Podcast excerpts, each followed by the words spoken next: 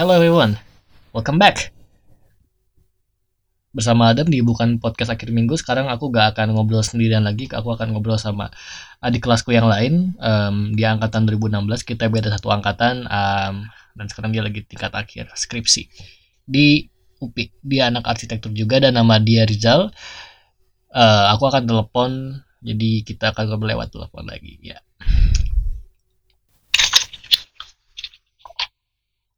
Halo. Halo Jal. Oke, halo. Apa kabar Jal? Alhamdulillah. Kau sekarang pohi lagi di udah pulang kampung Jal. Di masih kamu kamu teh lupa aku. Di Jatinangor. Oh, I see. Sumedang ya. Iya, iya. Kamu sekarang lagi skripsian kan Jal ya? Alhamdulillah sedang diganti Hah? Apa yang diganti? penelitian ya. Jadi ganti semua ganti judul. Lah, kenapa? Kan awalnya penelitian lapangan karena pandemi kan harus diganti. Waduh. Udah itu progresnya udah sejauh apa tuh? Ya, sesuai dengan yang lain bab 2, bab 3 udah mulai kerjain. Oh. Em, berarti belum kayak seminar judul gitu belum ya? Harusnya minggu ini harusnya.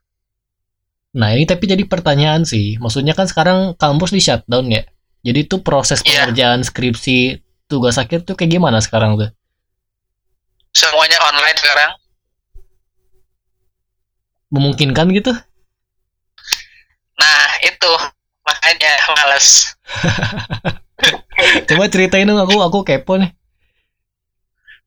ya gitu aja jadi maksudnya sekarang eh, bimbingan semuanya penelitian akhirnya jadi studi literatur jadi skripsi kita eh, literatur doang Oh. Kalau berarti kalau untuk apa maksudnya untuk skripsian kan kita butuh administrasi juga kan? Itu bisa di skip dulu kalau proses begitu aja berarti. Eh, iya di skip dulu Tapi berarti tetap masih bisa sidang di bulan apa tuh? Agustus ya terakhir. ya kalau misalkan mau ngejar yang sekarang tetap di akhir Agustus jadi eh UPI cuma ngasih gimana ya ngasih keringanan biaya internet doang satu bulan seratus ribu Mulai kapan tuh dikasihnya? dari bulan ini Jadi Oh. kalau misalkan si pandemik ini sampai nanti Juni, Juni juga masih tetap dibayar gitu 100 ribu sama UPI. Oh, iya iya iya iya. Hmm. Gimana ya buat aku sih kayak kayak agak Aneh. nganu kayak agak nganu gitu loh. Aneh yang jelas. aku tuh selalu apa ya maksudnya kan aku lagi gabut juga kan di di kosan kan aku gak pulang kampung. Jadi aku tuh ngamatin di sosial media itu di Instagram itu ngamatin orang-orang yang sepertinya punya keresahan gitu sama lingkungan sekelilingnya. Ya oke oke. jadi kemarin tuh udah ada berapa orang ya ada empat orang lah yang aku ini yang aku bidik yang kayaknya punya keresahan. Kemarin udah ngobrol sama Azel sama dia tuh udah ngobrolin soal kayak harga teman gitulah. Jadi bagaimana kita harusnya mengapresiasi usaha punya teman. Dan semalam juga aku udah ngobrol sama si Salsa. Yang awalnya sebenarnya sama Salsa itu mau ngobrol soal ini ngomongin bagaimana cara kita berdamai dengan kesedihan. Cuman kalau didengar podcastnya itu boro-boro ada tema itu malah ngobrol ke mana-mana gitu. Tapi tapi seru juga sih ngobrol random Iya, iya. gitu nah terus aku nemu kamu maksudnya kamu aku lihat Iya. lihat di apa di snap snapgram atau stories kamu tuh kayak kayak kamu punya keresahan soal banyak hal deh dan ini Soal maksudnya iya Iya iya oke. dan ini yang pengen aku ulik gitu maksudnya Boleh boleh. eh, kayak podcast ini tuh emang dibikin untuk itu untuk ngasih media ngasih ruang ngasih tempat untuk orang-orang yang punya keresahan punya kesel sama sesuatu untuk diekspresikan gitu tapi yang penting kita yang penting kan jangan ofensif kan maksudnya nggak jahat ke orang lah kalau misalnya hanya berupa opini mah buat aku nggak masalah sih oke okay, oke okay. gitu mm. jadi keresahan kamu gimana sebenarnya soal skripsi ini Jal? Soal skripsi mm -mm. aduh jadi kan uh, mungkin yang semester ini ngontrak skripsi itu kan banyak banget gitu ya. Mm-hmm. Terus juga uh, kita itu bisa disebut udah setengah jalan. Mm-hmm. Berarti pengerjaan mulai nah, dari bulan apa tuh? Februari ya? Penger ya, ya Februari udah mulai ada SK gitu lah dari dari uh, universitas itu dari departemen gitu. Mm-hmm. Nah, jadi kan udah ada mulai beberapa orang yang juga yang uh, mulai penelitian dari mulai ya studi lapangan dan lain-lain literatur jelas sudah ada dari awal gitu kan. Mm-hmm. Tapi uh, mungkin yang kita kan harusnya banyaknya di lapangan karena ya terpatok dengan uh, perilaku siswa dan lain-lain. Oke. Okay. Nah, jadi kan kalau misalkan akhirnya sekarang sekolah jadi daring kita nggak bisa ke sekolah nggak bisa uh, praktekin apa yang sudah kita uh, siapkan berarti kita harus mulai dari awal lagi ganti lagi semuanya kayak gitu sih jadi aku kasih latar belakang dikit deh jadi bangkai teman-teman pendengar kan nggak tahu ya maksudnya nggak nggak tahu latar belakangnya gimana gitu jadi Rizal ini mahasiswa pendidikan arsitektur di UPI dan eh, rata-rata emang skripsinya itu melibatkan siswa gitu, Jal ya? Iya iya Dalam proses penelitiannya dan karena wabah ini sehingga itu mengganggu proses pengerjaan kan karena semua sekolah itu di online kan. Dan reaksi anak-anak gimana tuh? Maksudnya ada yang seneng kah atau ya udah kita adaptasi aja gitu atau kayak udah udah males deh semester ini mau ngapain gitu kan? reaksi yang lain hampir semua itu uh, kecewa sih sebenarnya. Mm. Jadi kan uh, beberapa orang juga ngobrol gitu mereka emang passion mereka buat langsung terjun ke lapangan gitu. Tapi pas akhirnya mereka disuruh daring banyak yang nggak interest gitu. Jadi ya udah keburu males karena mereka nggak ada passion buat uh, daring ini gitu sih akhirnya. Kamu udah kepikiran belum judul judul yang baru yang mau kamu ganti itu jadi jadi pindah ke penelitian apa gitu? Sebenarnya kan judul awal itu bukan yang yang dijal ya, bukan apa? Kan penelitian di dalam kelas gitu maksudnya bukan metode atau pembelajaran kayak gimana, tapi sebenarnya yang Rijal kemarin uh, bahasnya uh, terbuka hijau di sekolah gitu. Oke. Okay. Nah sekarang, uh, nah sekarang uh, daring ini tapi kan emang nggak interest gitu kan akhirnya dosen tetap nagih uh, akhirnya ya kepaksa cari hal yang bisa dikerjakan dari rumah gitu meskipun nggak interest buat aku agak gimana ya? Harusnya sih idealnya kan maksudnya kondisi idealnya kita ngerjain skripsi atau tugas akhir itu yang sesuai minat kita kan karena ya gimana namanya tugas akhir kan kita harus all out abis-abisan gitu. Tapi emang nggak ada gimana ya pasti ini repot juga sih kalau ngomongin kebijakan universitas cuman apakah gak ada kayak kemungkinan ini akan ditunda dulu gitu perkuliahannya jadi bisa ada kompensasi nambah satu semester gitu nunggu wabahnya beres dulu nah eh, akhirnya edaran dari universitas sendiri bukan penggantian UKT bukan, bukan penambahan semester bukan, tapi ya itu.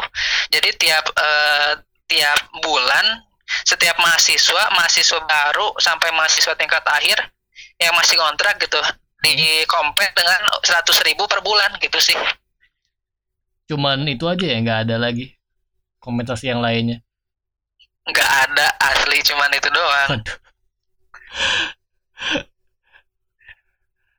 kalau bukan mahasiswa tingkat akhir sih kayaknya senang-senang aja sih orang dikasih duit pulsa kan cuman kalau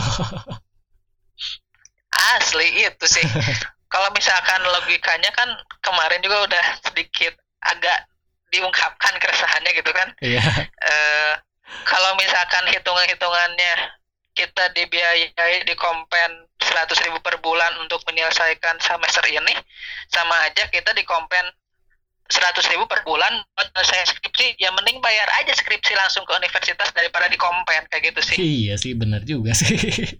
iya Udah aja bayar. 300 ribu Iya, tiga ribu itu buat sisa semester ya udah buat skripsian ya. ya udah bayar aja skripsi 300 ribu gitu beres Ya tapi pasti gak mungkin sih universitas mengizinkan kayak gitu. Tapi ini gak apa-apa nih di share nih Jal. Hmm, Maksudnya nggak obrolan ini kan kayak apa sih? Ya ini kritik sih ke univ jadi gak apa-apa deh kayaknya aman-aman aja. Kalau nggak salah kalian tuh sambil ini juga nggak sih? Sambil PPL gitu Jal? Kayak praktek sambil ngajar kan kemarin tuh ya sebelum di shutdown tuh. iya untuk bulan ngajar kita Oh, nah itu kelanjutannya gimana tuh kalau kegiatan ngajar? kegiatan ngajar ini juga lagi nyiapin buat ngajar besok sebenarnya Oh gitu. jadi ya semua kan eh, anak-anak juga akhirnya daring gitu meskipun pembelajarannya pembelajaran studio atau pembelajaran eh, apa itu praktek dan lain-lain Hmm? semuanya akhirnya di, jadi daring Yang kamu ngajar tuh anak kelas berapa sih? yang kita ajar itu anak kelas 10 untuk eh, untuk kemarin gitu tapi kalau kalau misal misal bulan ini masuk lagi berarti nambah satu kelas jadi sama kelas 11 Hmm. Aku tuh ngebayangin jangan kan yang ini ya, maksudnya yang kalian yang lagi skripsi sama tugas akhir gitu yang yang udah sidang kemarin pun masih bingung nih ntar mereka wisudanya gimana ya lagi begini mah. wisuda online kayak mahasiswa mahasiswa Jepang gitu Iya. pakai Minecraft Tapi gila sih, maksudnya emang wabah ini tuh ke mana-mana dampaknya luar biasa. Kayaknya apa sih 2020 setengah tahun akan habis sama virus doang. Jadi semua rencana tuh udah ambiar, udah udah udah acak-acak udah gak ada obat gitu. Asli udah udah nggak bisa ke mana-mana lagi. Kita mau bergerak juga dibatasi dengan kebijakan-kebijakan pemerintah kan akhirnya. Hmm. Tapi kamu tetap berniat untuk menyelesaikan ini nggak meskipun dengan semua kesalahan itu gitu. ya gimana gak mau harus beres. Maksudnya kan nggak ada kompensasi UKT UKT kita di UKT besar. Kalau misalkan nggak diselesaikan ya masa gitu harus nambah lagi Pertanyaan selanjutnya sebenarnya kalau sidang ini akan di online kan? Eh, pertanyaanku tuh apakah emang semua mahasiswa tuh infrastrukturnya atau kayak equipmentnya gitu ya sudah mencukupi atau belum gitu karena nggak tahu sih mungkin kayaknya ada aja beberapa mahasiswa yang nggak seberuntung itu punya peralatan yang cukup proper gitu untuk melaksanakan sidang online gitu nggak sih?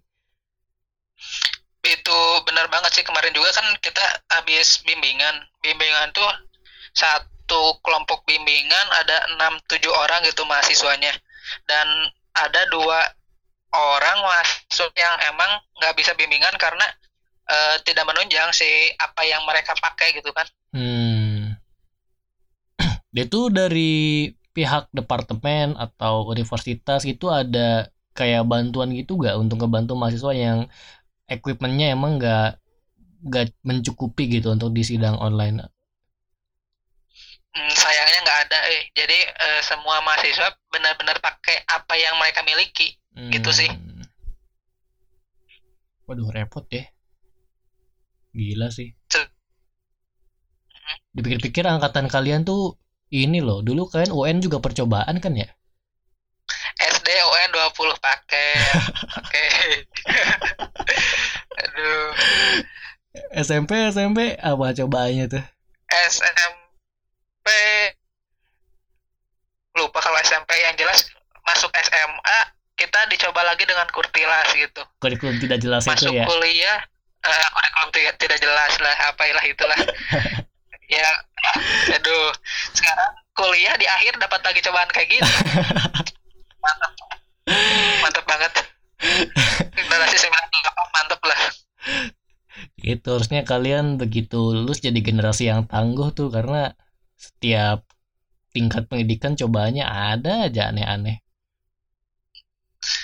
Tangguh banget batu kita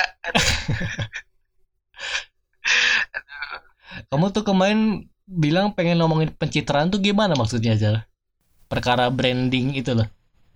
Oh ya kemarin emang orang lain gitu masalah eh, branding tentang diri sendiri Mhm. gitu sih. Jadi kan maksudnya eh, banyak orang yang sekarang itu benar-benar nilai orang tuh dari apa yang dia lihat. Maksudnya bukan dari yang dia benar lihat tapi cuman selewat orang itu kelihatan ya dinilai kayak gitu kenapa kamu resah soal itu? Saya tidak membranding diri sendiri gitu. Eh, maksudnya? Maksudnya kan kadang orang lain tuh ingin menunjukkan bahwa dirinya baik dan lain-lain. Malah Hmm. kalau misalkan aku pribadi aku membranding diri yang jeleknya. Jadi maksudnya aku bener-bener liatin ke orang bahwa aku ini jelek gitu jadi yang kamu tunjukkan ke orang tuh sisi jeleknya kamu gitu. Hanya jadi kemarin resah tuh karena orang-orang emang cuman ngelihat eh, aku dari eh, apa yang aku tunjukkan sedikit. Mhm. padahal kan pengen kenal orang atau pengen ngejudge orang kenapa nggak langsung kenalan aja gitu? Iya. Aku aku setuju sih. Mm-mm. kalau aku eh, persis aku pernah ngalamin dan ngerasa fase itu tuh ketika aku masuk ke tingkat 4 ya semester 7 semester 8 maksudnya aku nggak tahu sih apakah ini bener atau enggak ya tapi aku ngerasa persepsi orang ke aku tuh kayak kayak anak diem anak baik-baik kayak gak pernah nakal gitu loh ngerti gak sih iya iya ngerti, ngerti. nah sejak itulah kalau bisa diperhatikan itu aku mulai kayak dalam tanda kutip berisik gitu kayak udah aku ngomongin ap- apa yang pengen aku omongin aja. Jadi aku gak terlalu mikirin respon orang atau persepsi orang ke aku tuh kayak gimana gitu. Jadi emang aku pengen menunjukkan ke orang bahwa sebaik-baiknya aku tuh aku punya sisi jelek juga gitu. Tapi emang sekarang susah sih. Maksudnya dengan apa ya? Dengan kontribusi sosial media juga jadi ya yang orang lihat tuh emang permukaannya gitu loh Jal ngerti gak sih ya ngerti ngerti ngerti banget Mm-mm. ya jadi mungkin kayak yang aku lakuin gitu maksudnya eh aku kan benar-benar enggak menunjukkan gimana seseorang yang baik itu ke orang lain gitu jadi kalau misalkan mereka kadang aneh gitu ada orang yang dekat sama aku dan dia bilang aku eh, maksudnya hal-hal baiknya tapi Mhm. mereka nggak pernah lihat aku baik kayak gitu. Jadi mungkin emang benar sekarang karena sosial media udah jadi sahabat mungkin ya. Mhm. jadi orang-orang tuh benar-benar cuman pengen kenal sama orang buka cari namanya di IG ketemu dijudge. Kalau nggak ketemu cari namanya di Twitter ketemu dijudge kayak gitu akhirnya. Ya tuh di Twitter tuh sekarang tempat orang-orang jadi apa ya jadi alter ego gitu loh.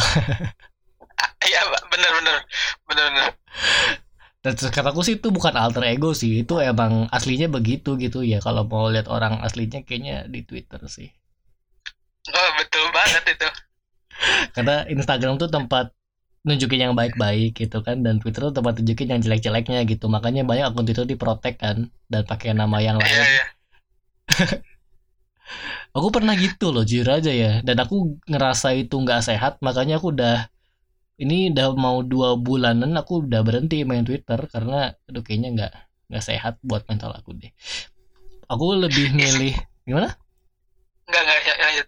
Aku lebih milih kayak aku berhenti main Twitter cuman aku kan masih resah sama banyak hal kan. Mm-mm. dan aku bikin podcast akhirnya jadi ketika aku ada keresahan udah aku speak up aja di sini. Kayak dan orang bisa dengar gitu kan. Iya iya betul betul. Jadi kalau misalnya ada orang yang denger dan orang seneng ya silahkan. Kalau enggak ya ya gak apa-apa juga sih. Cuman aku berganti media aja dari Twitter ke podcast. Jadi kemarin tuh aku bilang ke Fatir kalau misalnya kepribadianku itu ada empat layer gitu ya. Layer satu layer dua di Instagram gitu. Iya iya. Kalau mau tahu yang hmm, yang lebih deep layer 3 ya di podcast ini di layer 3 tuh makanya aku ngobrolin keresahan dan kalau mau ketemu kalau mau tahu layer paling dalamnya ya ketemu langsung sih. Jadi ada apa di layar nomor 4 ini? Aku tuh kemarin bikin podcast sama si Azel ya. Iya, Yang iya. yang sekarang ada di Spotify itu ada bagian-bagiannya aku cut loh. Karena terlalu bahaya kalau misalnya itu aku upload. ngerti sih, ngerti, ngerti. nah itu kalau yang empat ya itu gitu. Eh, bener sih. Kalau kamu sendiri gimana Jal? Gimana apanya? Maksudnya kamu kenapa jadi pengen nunjukin kayak orang kan gimana ya? Orang tuh berlomba-lomba ingin menunjukkan bahwa mereka itu baik gitu. Apalagi di sosial media Mm-mm. gitu kan. Iya, iya. Dan kadang-kadang orang menunjuk ingin menunjukkan ke orang bahwa dia itu baik dengan menghujat orang lain atau dengan menyalahkan orang lain gitu. Sehingga dia jadi terlihat lebih baik. Dan kamu tuh jadi betul. antitesis gitu. Kenapa kamu melakukan itu? Kamu ingin menunjukkan bahwa kamu tuh ini aku tuh nggak baik gitu. Karena mungkin pertama eh, dari kecil eh, bisa disebut introvert gitu ya. Jadi maksudnya eh, emang lebih sering menyendiri dan lain-lain. Jadi pas masuk ke dalam eh, masyarakat, ke lingkungan masyarakat, kenapa harus menjadi baik gitu? Maksudnya kalau misalkan kita emang jelek, ya jelek aja. Jadi orang-orang yang menganggap kita baik ya orang yang benar-benar mau tahu kita. Hmm. Jadi kalau misalkan eh, aku, aku ini misalkan orang pengen minta tolong apa pun ke aku, aku pasti bantu. Hmm. Tapi aku nggak akan pernah mau nunjukin apa yang aku tolong gitu. Jadi kalau misalkan dia mau ban, eh mau ditolong, aku kan siap nolong buat kapan pun, di mana pun dan apa pun gitu. Tapi aku sama sekali nggak akan mau nunjukin bahwa aku udah nolong orang itu gitu. Oh, I see. Kenapa nggak pengen kamu tunjukkan? Jadi ka- aku Ah. aku lihatnya kayak kamu tuh nggak pengen kelihatan orang kalau kamu udah berbuat baik gitu loh. Ya sebenarnya itu bagus sih buat aku sih. Iya, iya, iya. Jadi sebenarnya tuh eh nggak tahu ya mindset mindset eh, aku aneh gitu maksudnya nggak nggak pengen dikenang sama orang lain. Pengen Tapi apa? kalau Sorry. misalkan nggak pengen dikenang, Oh, Oke. oke. jadi maksudnya kalau misalkan dia pengen pengen deket dan lain-lain, ya udah dia aja yang dekat. Jadi maksudnya nggak harus aku menunjukkan bahwa aku baik. Jadi aku harus dikenang dengan eh, oleh orang banyak gitu. Jadi nggak harus kayak gitu. Hmm. Eh, jadi katakanlah kamu introvert gitu ya, dan aku aku tuh gini sih, sama sih kayaknya. Se- aku tuh selalu punya pikiran gini sih sama orang-orang yang introvert atau antisosial gitu ya. Hmm. kadang-kadang orang-orang yang katakanlah mereka adalah ekstrovert, Iya. tapi mereka tuh kadang-kadang aku menemukan juga mereka suka menghakimi orang-orang introvert gitu karena katakanlah dia nggak suka bergaul dia nggak suka gabung gitu kan. Padahal menurut aku itu tuh kontradiktif. Seringkali orang-orang yang ada di circle E di ekstrovert itu kan mengatakan ini nih gue ini orangnya terbuka gue suka bergaul gitu kan. Kalau misalnya mereka emang orang-orang terbuka harusnya ya mereka bisa menerima juga keadaan orang-orang introvert gitu loh. Ngerti gak sih? Iya, emang harusnya kayak gitu sih Iya. sebenarnya. tapi faktanya ya enggak mereka tetap mener- biasanya hanya menerima golongan-golongan ya yang yang sama interestnya dengan mereka gitu dan kenapa ya padahal orang yang antisosial orang yang penyendiri itu tuh gak merugikan siapa-siapa loh tau mereka ke mana-mana sendiri cuman kenapa mereka tuh diomongin gitu Iya. Asli diomongin terus misalkan. Aduh. kau punya pengalaman gak tuh dengan diomongin itu tuh Eh, mau nggak tahu ya, tapi emang eh, aku udah introvert terus nggak peduli lagi sama orang lain gitu. Jadi kalau misalkan ada yang ngomongin ya silahkan bully saya sepasti asal jangan bui saya. kau pernah ikut ini gak sih coba tes apa 16 personality itu tahu nggak Iya, pernah pernah. Hasilnya apa tuh? INFP.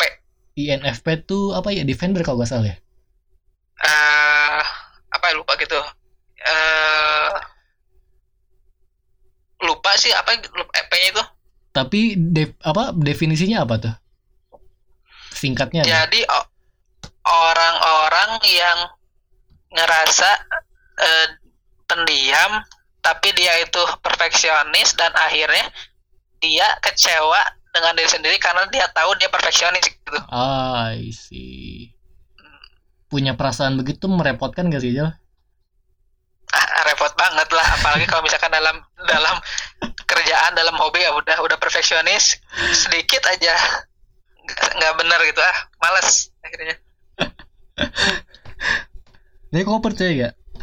Aku tuh berubah apanya dari Dulu em, tahun 2017 awal aku Hmm. pernah iseng tes hasilku adalah INFP. Mm, INFP tuh apa ya? Lupa aku. Tapi emang eh, ya masuk ke kelompok introvert lah. Kemudian ya ya satu tahun setelah aku menjadi ketua himpunan, berubah aku iseng tes lagi dan berubah. Jadi jadi ENFP kalau nggak salah. Pokoknya di better pendebat role-nya. ya ya ya Di situ aku merasa. Jadi selama satu tahun aku ditempa di organisasi mahasiswa di himpunan, aku jadi terbiasa ngomong, aku jadi terbiasa debat sama orang, sampai aku berubah gitu dari I ke E. Meskipun sampai sekarang aku ngerasa aku bisa ngobrol sama orang, aku bisa ngehold percakapan gitu ya, ngehold conversation. Tapi kalau misalnya aku punya pilihan dibanding ketemu orang atau tidur, aku akan lebih milih tidur gitu guys sih. ya ngerti ngerti ngerti jadi eh, ekstrovert kemarin tuh hanya sebatas sebagai ketua sudah lepas dari ketua introvert lagi Iya. Dan ini sih gitu ya kadang-kadang orang mempermasalahkan kalau misalnya eh kita tuh pakai topeng gitu loh. Buat aku sih kita tuh selalu pakai topeng sih buat aku ya. Maksudnya iya iya eh, ketika aku jadi ketua himpunan di ketua di suatu organisasi aku pakai topeng. Jadi aku nggak bisa nunjukin kayak bukan sisi buruk ya. Maksudnya ya aku sadar diri lah sebagai pejabat eh, yang aku lakukan itu diawasi orang. Cuman ketika aku sudah demisioner ketika aku sudah melewati fase itu topeng itu aku lepas gitu. Dan itu lebih melegakan. Tapi bukan berarti penyikapanku berubah terhadap sesuatu gitu. Yang berubah tuh hanya caranya aja gitu. iya yang ngerti dan Kalau- mungkin kalau misalkan eh kalau misalkan aku juga ya maksudnya eh aku itu orang yang mungkin lebih baik disebut munafik Kenapa begitu? Jadi kalau setiap perkenalan ya maksudnya kalau misalkan aku perkenalan diri pasti aku nyebutin eh, aku ini orang yang eh, tidak baik, aku adalah orang yang tidak bisa dipercaya dan lain-lain. Maksudnya buruk-buruknya semua. Dan Mm-mm. akhirnya aku bilang aku adalah orang yang munafik. Tapi jangan pernah percaya eh, siapa aku dari apa yang kalian dengar Hmm. atau dari apa yang aku ucapkan sendiri. Jadi silakan nilai aku dari apa yang kalian rasakan terhadap aku gitu. Meskipun aku bilang aku munafik, tapi kalian nggak bilang aku munafik ya. Akhirnya itu tergantung pada persepsi orang-orang. I see. Tapi gila. Kompleks banget loh Jal, karakter kamu. Maksudnya, Udah udah siap jadi psikopat ini. Maksudnya dengan karakter kamu yang begini, ini aku nanya ya, aku bukan menghakimi ya. Kamu Iya, iya. mudah gak untuk mendekati perempuan? Eh, Sangat-sangat tidak mudah. Punya pengalaman gak? Pertanyaan baca. apa gimana? Jadi punya pengalaman gak tuh dengan karakter kamu yang sekarang ketika mendekati perempuan? Karena karena pasti gak tau aku ngambil sudut pandang perempuan ini, maksudnya perempuan ini pasti akan bingung banget gitu gak sih? Aduh. Jadi gimana ya? Sampai umur 22 ini belum pernah yang namanya pacaran. Oke. tiap tiap zaman sekolah gitu maksudnya mulai gede gitu ya SMP SMA sampai sekarang kuliah. SMP cuman pernah ngedeketin satu orang dari awal sampai akhir nggak dapet. Hmm. SMA pun gitu masuk SMA deketin satu orang sampai akhir nggak dapet. Kuliah pun sekarang kayak gitu gitu. Dari awal masuk kuliah sampai sekarang akhir meskipun ada pergerakan ya udah Kamu belajar sesuatu nggak tuh dari semua pengalaman itu gitu? ya mungkin kalau misalkan belajar ada banyak tapi akhirnya kita mungkin balik lagi ke nggak percaya diri sih Jadi kamu punya teman dekat gak yang kamu rasa orang ini paling tahu personality kamu yang asli tuh kayak gimana? kalau boleh jujur Hmm? mm, nggak ada sama sekali maksudnya eh serius jadi eh, selama zaman zaman sekolah dekat sama orang itu ada maksudnya aku tahu batas aku nggak mau terlalu ganggu orang lain dan emang orang lain pun nggak ada yang benar-benar pengen mau tahu aku gitu Hmm.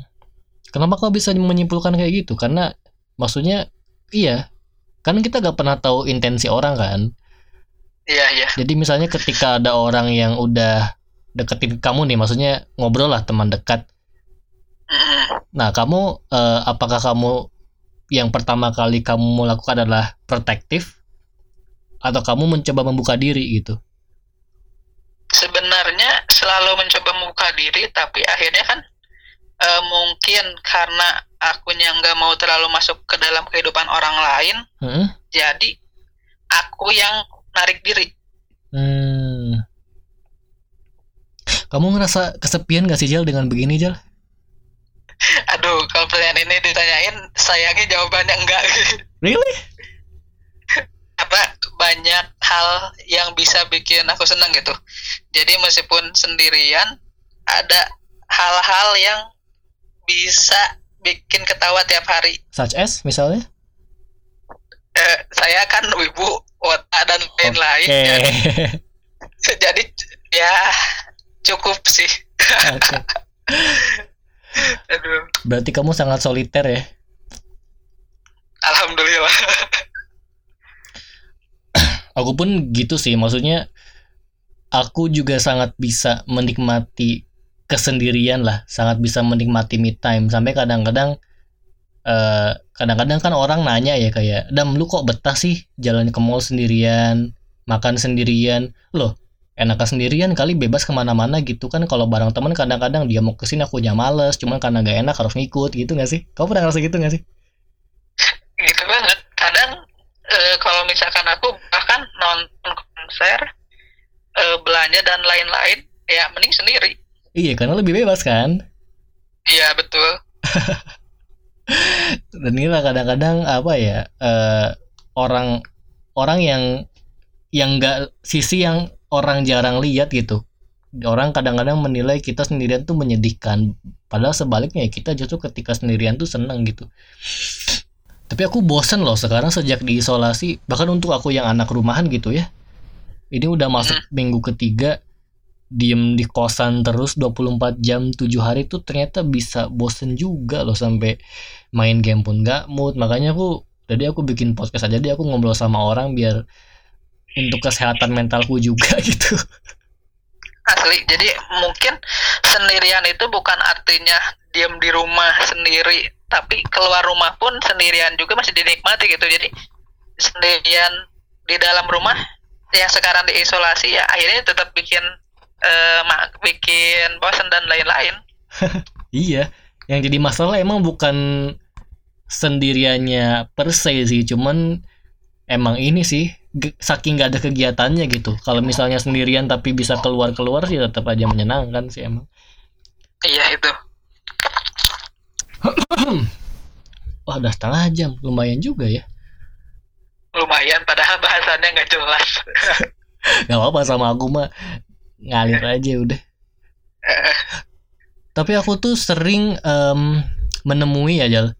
Kamu tuh termasuk apa ya?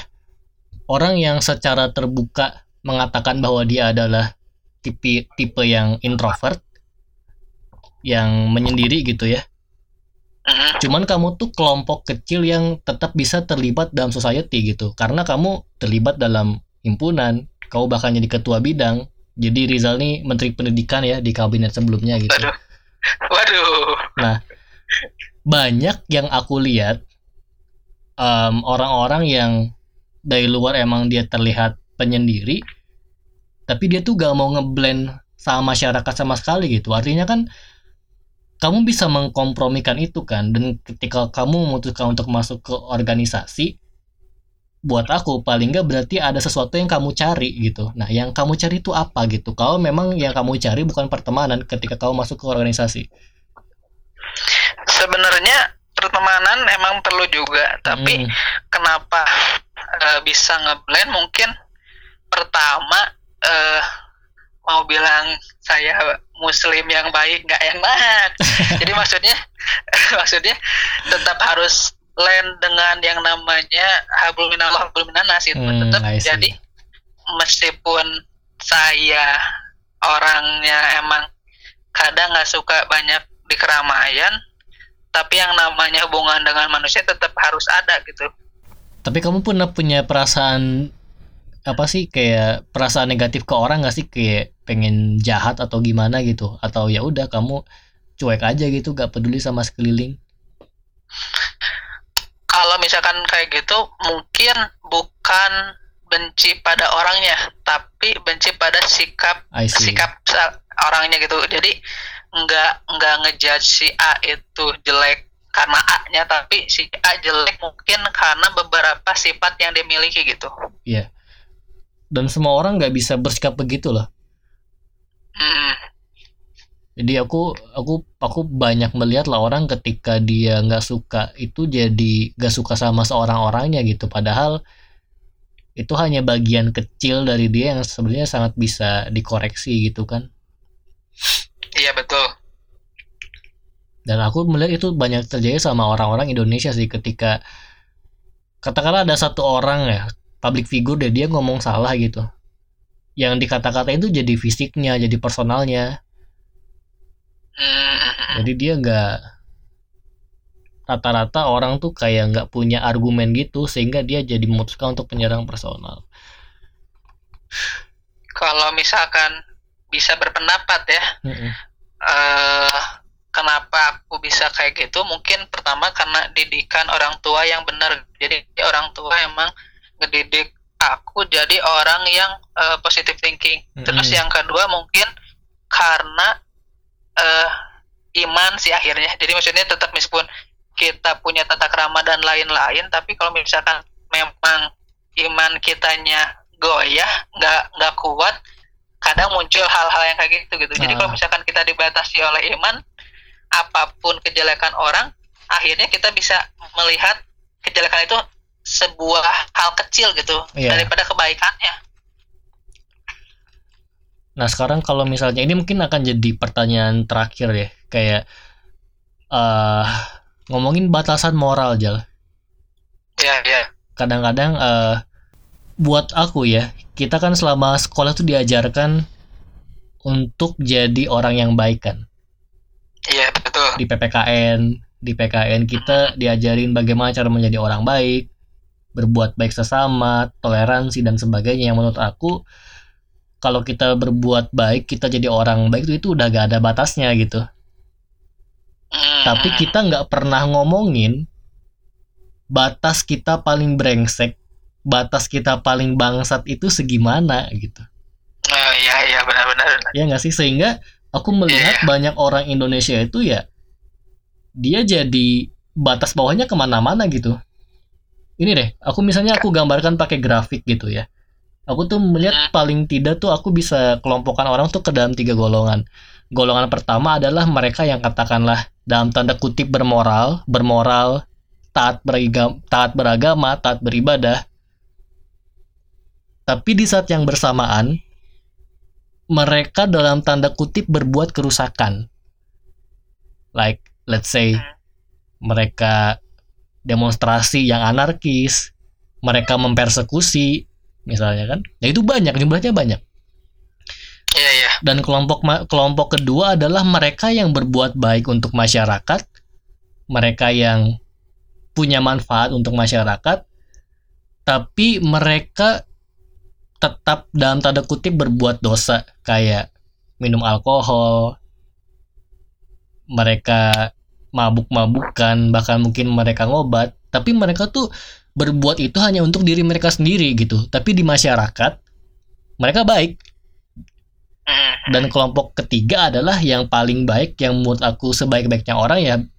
Ini yang terbaik yang bisa kamu lakukan. Kamu ya jadi orang yang secara moral baik dan juga menghindari hal yang yang buruk gitu. Cuman kan aku pribadi aku nggak bisa. Maksudnya susah lah untuk jadi orang begitu gitu. Dan kalau aku harus memilih aku akan lebih memilih untuk jadi orang yang gak apa-apa kadang-kadang nakal tapi aku nggak merugikan orang gitu.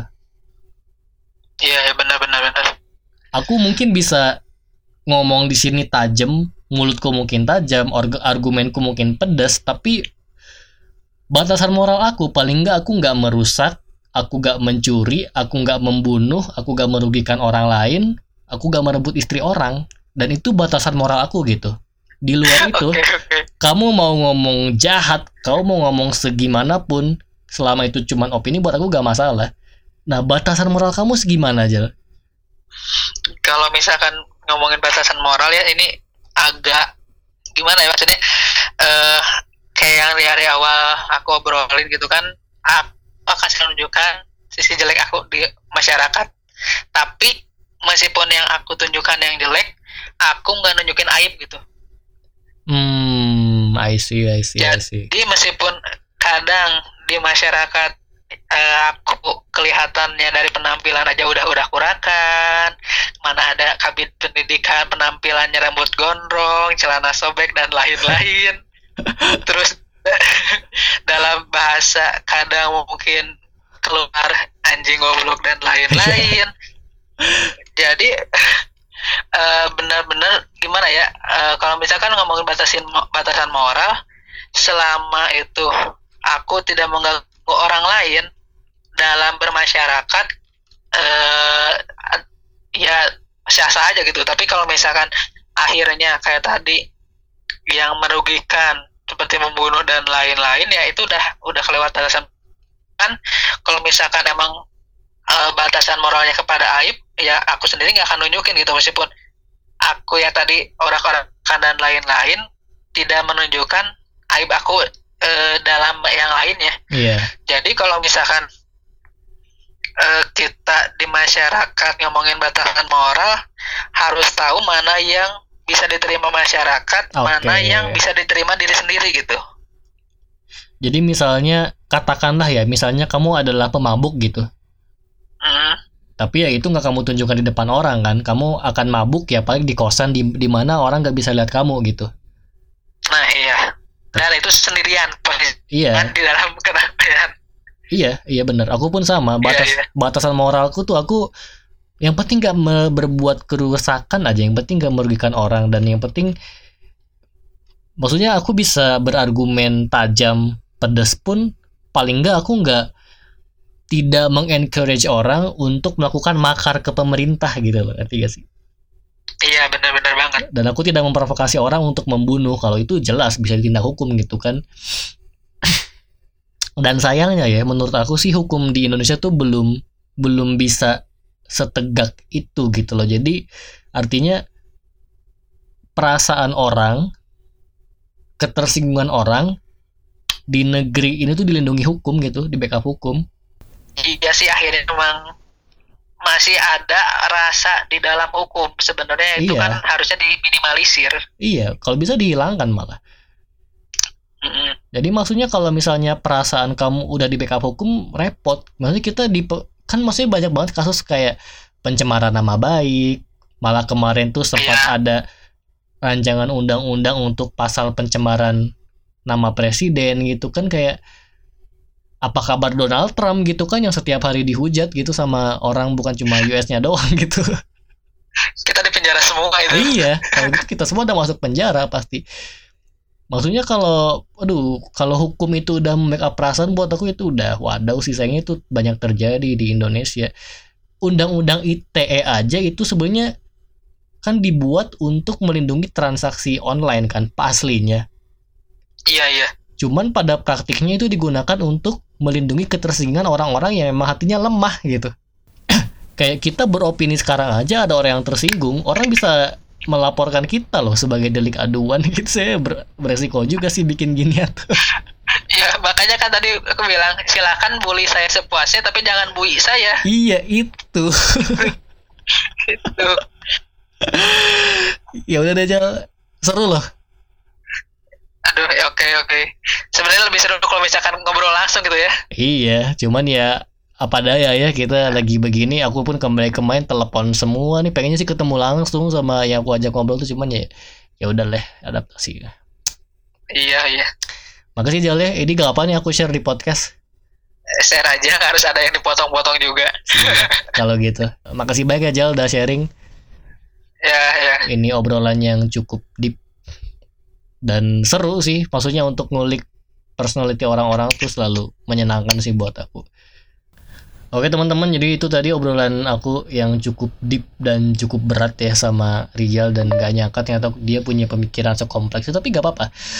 Podcast ini dibikin emang untuk uh, membantu, bukan membantu, untuk uh, ngobrol dan ngulik lebih dalam tentang personality dari orang-orang yang aku ajak ngobrol di sini meskipun itu kadang-kadang yang terlalu dark, terlalu deep tapi nggak apa-apa. Karena ya kita harus lihat orang tuh dari banyak sisi ya. Salah satunya ya dari sisi yang tergelapnya mungkin. Dan makasih teman-teman udah dengerin. Um, kita ketemu lagi next time di podcast yang seru juga. And Adam signing out and bye bye guys